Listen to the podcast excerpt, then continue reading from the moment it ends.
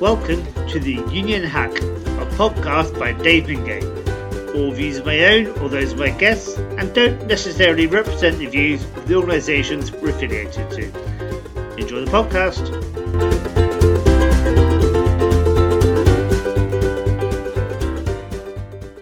Hello, welcome to another episode of the Union Hack. So, this episode is just me. I've got no guests today. I really wanted to do this episode um, on the back of what happened yesterday.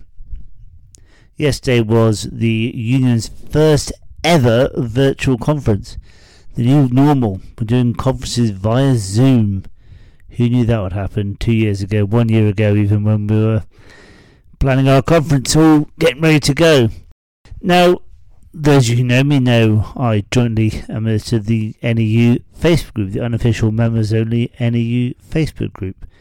Now, when we posted that there was a conference going on, a lot of people got really annoyed and started saying, Well, where was my invite? Why didn't I know about the conference? I wasn't invited. I'm an NEU member. I should be invited to this conference. Well, this podcast is a little bit for you and a little bit for other people to share because this podcast is just about annual conference and why you didn't get to go if you thought you wanted to go um, and how you get to go to any future conferences, any future annual conference, be it a virtual conference or be it a conference in person. I got to go to the special conference yesterday. I say go, I sat in my front room and had two computer screens open in front of me. That was me going to conference. Didn't really have much of a commute. But the conference was meant to be in, in Bournemouth. And obviously, because of the, the pandemic and the situation we had in April, we couldn't do it. Just It just wasn't safe. And it got cancelled a few weeks before. And everyone had to get their money back. And that's, that's by and by. So I got to go to that conference, or was due to go to that conference, because I was elected to go by my district my district sent out um, nomination papers to every single member across the whole district, all nearly 1,400 people. There are in Luton, all 1,400 members. There's a lot more people than Luton, 1,400 members of the NEU in Luton. And of that, um, five people wanted to go. We are only allowed to send five. We also had to send a. One of those five had to be a woman, and one of those five had to be an ATL member, an ex ATL member, ATL Heritage member. Uh, luckily, our ATL Heritage member was a woman, which worked really, really nicely because it's really important to get the female representation. We are 76% women, as we are continually reminded. So I had to write my, my nomination form, why I wanted to go, my name, membership number, on the understanding that if more than five people wanted to go, there will be an election. Now, in your district, there might be allowed more than five people because it depends on the size of your membership. Just up the road, in fact, in Hertfordshire, Hertfordshire is a massive district. It's a huge county, and as such, they have a big membership, very large membership. There's some very large urban areas in Hertfordshire. They're allowed to send, I think it's 15 delegates. I can't remember um, what it is at the moment, but they're allowed to send a lot more. And again, they have certain quotas to fill. So the key thing is, if you want to attend an annual conference, my advice would be to start attending ordinary general meetings of your district. Get yourself known, get your face known. At the moment, it's really easy. You don't have to travel anywhere. They're all done via Zoom because we can't have more than six people. And to be perfectly honest, I'm not convinced many educators want to meet in a room for lots of strangers at the moment. Everyone's a little bit paranoid, aren't they, after being in school all day in their in their bubbles, and those bubbles, as I've said in the previous podcast, are are far too large in in far too many situations. So attend a general meeting, and it will be on the agenda of a general meeting. Not every district holds a ballot. Um, some districts will just do it at a general meeting. They'll ask people at that general meeting, and it'll be on the agenda, so people will have the opportunity to um, attend the meeting and make make it known wish to attend. Um, they'll ask people at that meeting who would like to go, and again there'll be a set number of places. And if more people wish to go than there are places, they'll have a, a vote either at that meeting or they'll do a full ballot.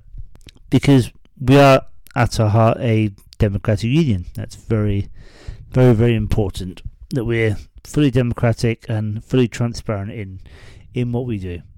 So you get elected to be a delegate to annual conference.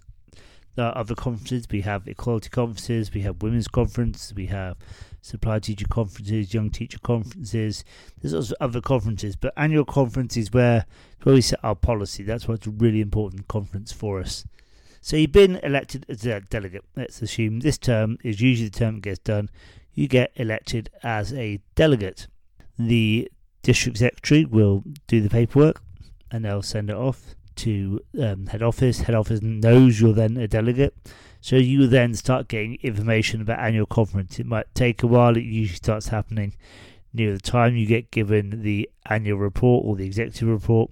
They keep changing the terminology. We agreed actually yesterday to change the terminology. I can't remember exactly what it was, but basically everything the national executive have been up to for the past year. Hopefully, though not always, hopefully enacting the will of annual conference because we tell the executive what to do. So assuming in normal times, assuming we haven't got a global pandemic on our hands, assuming in normal times the conference will be usually in a big big, big conference centre. Um, often, uh, sometimes seaside towns, big conference towns, you see the political conferences, p- political party conferences go to the same sort of places. So I think this year was going to be Bournemouth. Uh, next year, if we if it happens, it'll be Manchester. Um, I can't remember it is after that. Someone did tell me, but I've forgotten. But it, we've been to um, Harrogate. We go quite a lot. Brighton, we've done. Uh, I think sometimes Birmingham, Cardiff is quite a good one. But we go to all the different places. We have a big conference centre. We put you up in a hotel. Sometimes you have to pay for the hotel in advance, um, and we pay you back. Sometimes the district pays, and you get all your meals paid for. You get a meal allowance up to a certain amount. So that's all the sort of, fun side of it, I suppose, the accommodation, the meals. But the nitty gritty of, of, conference. So what happens at, at conference? Well, at conference we debate motions, we debate policy. The motions, they come from um, districts and branches. So districts and branches get together, people write motions, and they say what the problem is and what they want the union to do about it. They instruct the national executive to do something. It could be a silly example that we think that the sky isn't blue at night, it's actually turquoise.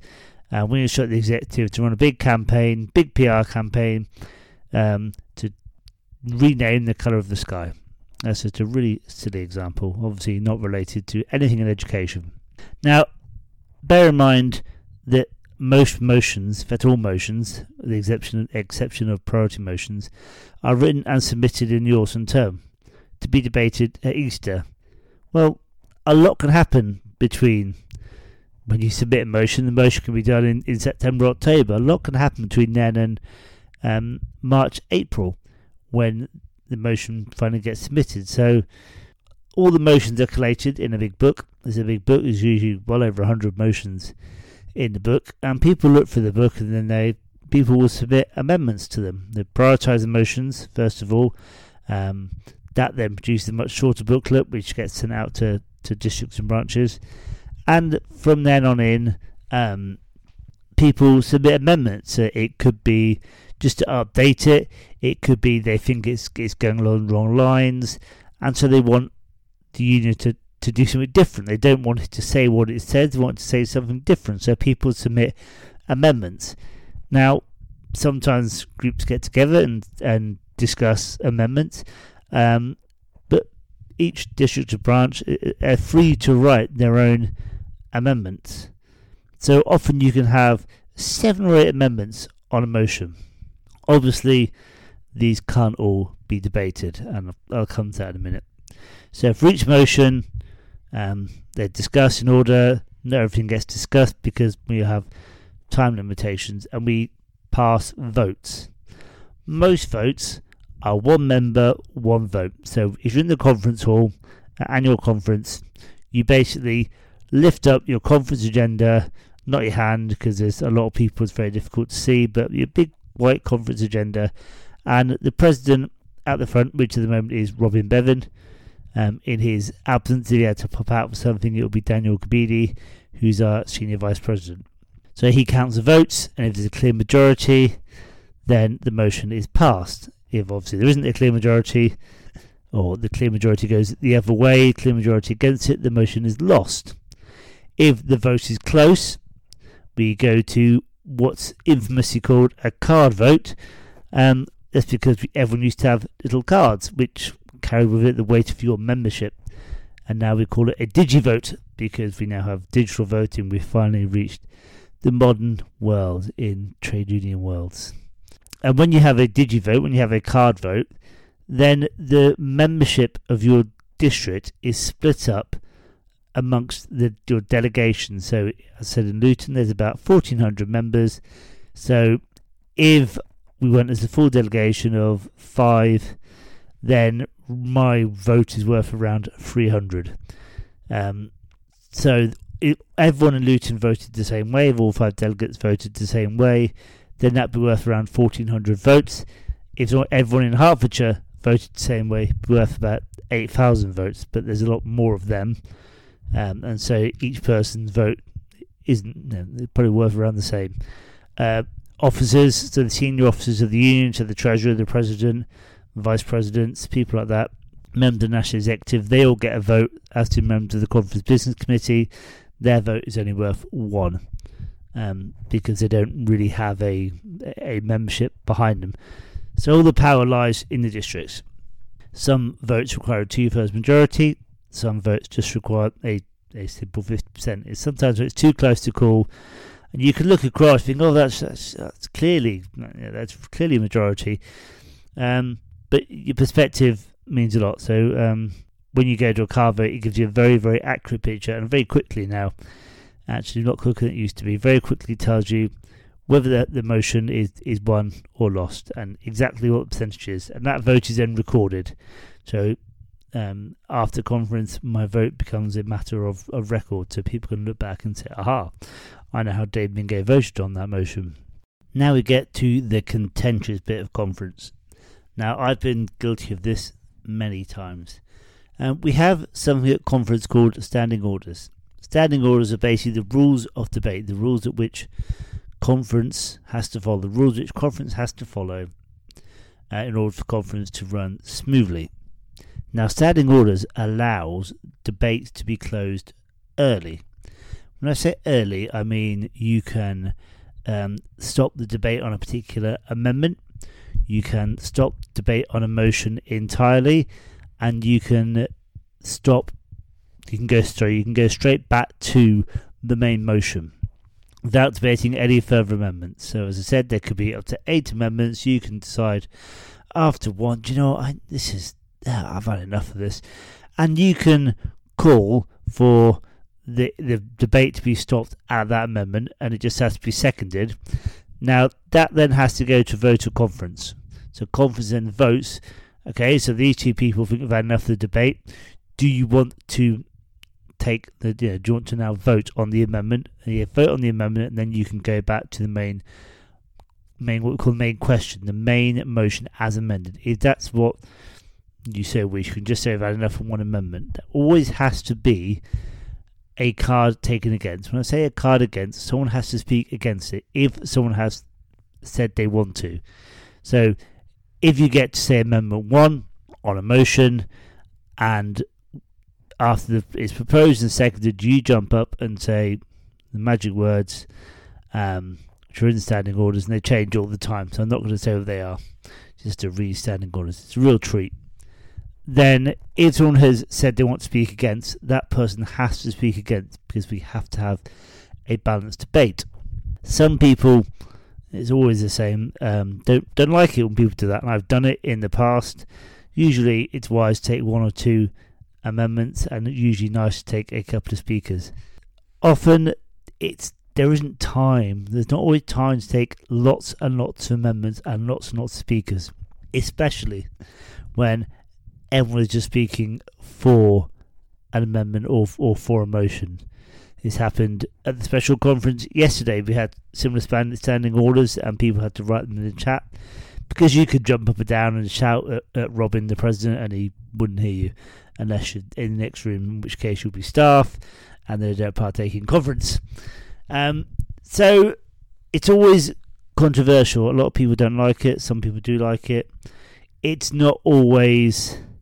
It's not always to do with time. I'm gonna be honest with you. Sometimes there are political motives because trade unions are inherently political. Someone wise once told me many, many years ago. It can be that you want to win the debate, and you are going. You are trying to manage the debate effectively. It could be that someone just gave a cracking speech that really it's really helped you win the argument. Do you think that speech is amazing? Be it for or against, you might want to defeat the motion, you might want to win the motion, because not everyone agrees. It could be that you're asking, you think what we're asking everyone to do is unreasonable. So someone gives a storming speech against it, and you think, great, that's it, I'm going to close the debate now. And you invoke standing orders. It could be the other way, you, you know, trying to, trying to win the argument. So you you jump up and you, you insist that the debate is closed. Now, it, remember, it's always in the hands of conference. We always say it's in the hands of conference. So if, if people don't want the debate to close, you just say no. Um, and that has happened many times. I've I've done it myself. I've um, called for the debate to be ended, and it's been seconded. But then conference said, "No, hang on a minute. We we want to hear the next speaker, and we want to hear the next amendment." And you never know what a group of individuals are thinking. You can try and second guess it, but there's a lot of people in the conference hall, and actually on the debate yesterday, conference yesterday, we had over 600 people. So you never guess what 600 people are thinking. I'm sure some people were in communication with each other, and there's a little bit of factionalism that happens at conference. But by and large, you don't know what people are thinking. So it is always in the hands of conference to do that it can be frustrating, and so many people over the years, myself included, many, many well known activists, uh, have had speeches prepared, and they're just getting up to give their speech, and boof, the debate's closed. Another speech gone. Another speech in the bin. Some people bin them, some people don't. Some people look more organised. I think it was chatting to someone yesterday, a really good guy called Chris Denson from Coventry might get him on the podcast actually. He was saying he's got a whole book of them. a whole book of speeches he's never ever given because the base is closed. And actually, you can pretty much guarantee that if you're planning to speak on Amendment 4 and below, the chances are you're not going to get to. You won't be giving that speech because we have to give the proposer four minutes, the seconder gets three minutes, on the main motion. Then each subsequent speaker gets three minutes. So if you, you know, four plus three is obviously seven. Then by the time you've taken the speech on the amendment, that's 10 minutes. Uh, the second on the amendment, you're to 13 minutes. Sometimes there's other motions you want to get to in the agenda. So unfortunately, sometimes you had to close the debate. Yesterday, we had an hour for each motion, one hour for each motion and each motion had lots and lots of members. And we, in the end, we finished the conference about five to four, five minutes to spare at the end. So people do quite rightly moan that debates close early. Sometimes, as I said, there are political reasons. I'm not gonna lie. Sometimes it's just people thinking, do you know what? Let's move on. Let's just get more business done. Let's discuss more things. Now, conference is a fantastic event, and I really, really, really recommend that you put your name down to go if if you can. Um, most uh, districts are very family friendly. Conference is very family friendly, particularly if it's a virtual conference. If children can be in the next room um, doing something, and childcare is much easier to organise. But when we have an in-person conference, we have a organised free crèche, which runs whilst conference is in session. The crèche is open. We allow partners to go. Um, and actually, there's loads of fringe events to attend as well. So, a fringe event, if you don't know, a fringe event is organised by a group of people, and there's no motions discussed. It's not about um, passing more policy. It's about educating people, uh, talking about current issues. There's always international fringes, for example. Talking about Palestine is always always one. There's always one about Cuba, Venezuela. Uh, the last conference I went to had a, a really interesting conference about Turkey and I learned more about the issues that are, are facing people in Turkey that I didn't really know much about. There's usually fringes, different political party, uh, fringes, often the Labour fringe. A lot of members of, lot of active members in the NEU are members of the Labour Party, not exclusively. Uh, often anti-racism fringes, um, some CPD events. There's lots of different fringe events. You can go and learn more about the work of the union and sort of sort of fringe issues, I suppose, uh, is a good way to describe it. So I can absolutely recommend that you go. Really, really worthwhile, and you meet lots of people as well. There's a real social sides conference. Um, you really get to know different people and really good networking tool, and a chance to really find out what the union really is, which is one of the reasons for this podcast. It's finding out what the union really is and what the union really does as well as having your say in the future and direction of the union. You can give a speech. You can, even if you vote, you're still having your say in a democratic process of the union. And conference is the supreme ruling body of the union. The motions all come from the grassroots members, debated by grassroots members. Members of the executive can oppose them if they so wish. They can stand up and give a speech against. Kevin and Mary don't and, and can't intervene in debates because often people think, oh, well, yeah, everything gets decided by the general secretaries. It really doesn't. The, the general secretaries are, are there to carry out the wishes of the union, the executive, and the officer steering group. And if you want to find out a little bit more about what the officer steering group is, do listen to my podcast with Louise Atkinson, who explained all about what they've been doing and especially their role during the pandemic. So just going to end. It's been a very short podcast, but hopefully 20 minutes worthwhile, explaining a little bit more about conference. But this is the term. This is now from October onwards when districts are having meetings. They're having their ordinary general meetings. They're deciding on who they're going to send the conference next year, be it a virtual conference or be it a conference in person. We don't know yet. No one's got a crystal ball. Some people have booked hotels, other people haven't booked hotels. Uh, but don't worry about that because that's your district responsibility. That's not your responsibility at all. Your district will sort all that out for you. But do put your name down to go to conference, even if, you, even if you're unsuccessful. Keep trying every year. Be keen. Be that person who wants to go to conference. And actually, people who take their kids say their children love it. They rave about the crèche. Some children have always grown up in the crèche. They've been going for so long. They look forward to going back every year. It's usually over the Easter weekend, um, not exclusively at the moment. Sometimes we, we move it around. Um, but do look out for your invitation to attend conference or your invitation to, to attend an oral general meeting where discussing delegates to conference. So, for the last time, put your name down to go to conference. Email your district secretary now. Tell them you want to be considered to go to annual conference 2021, whatever form it may be. I hope you enjoyed this podcast. And if you did, don't forget to subscribe. That way you're never going to miss an episode. While you're at it, do please rate and review the podcast. And also share it with your friends and colleagues so we get the message out there. And lastly, if you've got any suggestions about future interviews or you just want to get in contact with me, you can email me, theunionhack at gmail.com. You can find me on Facebook at The Union Hack or on Twitter at The Union Hack. See you next time.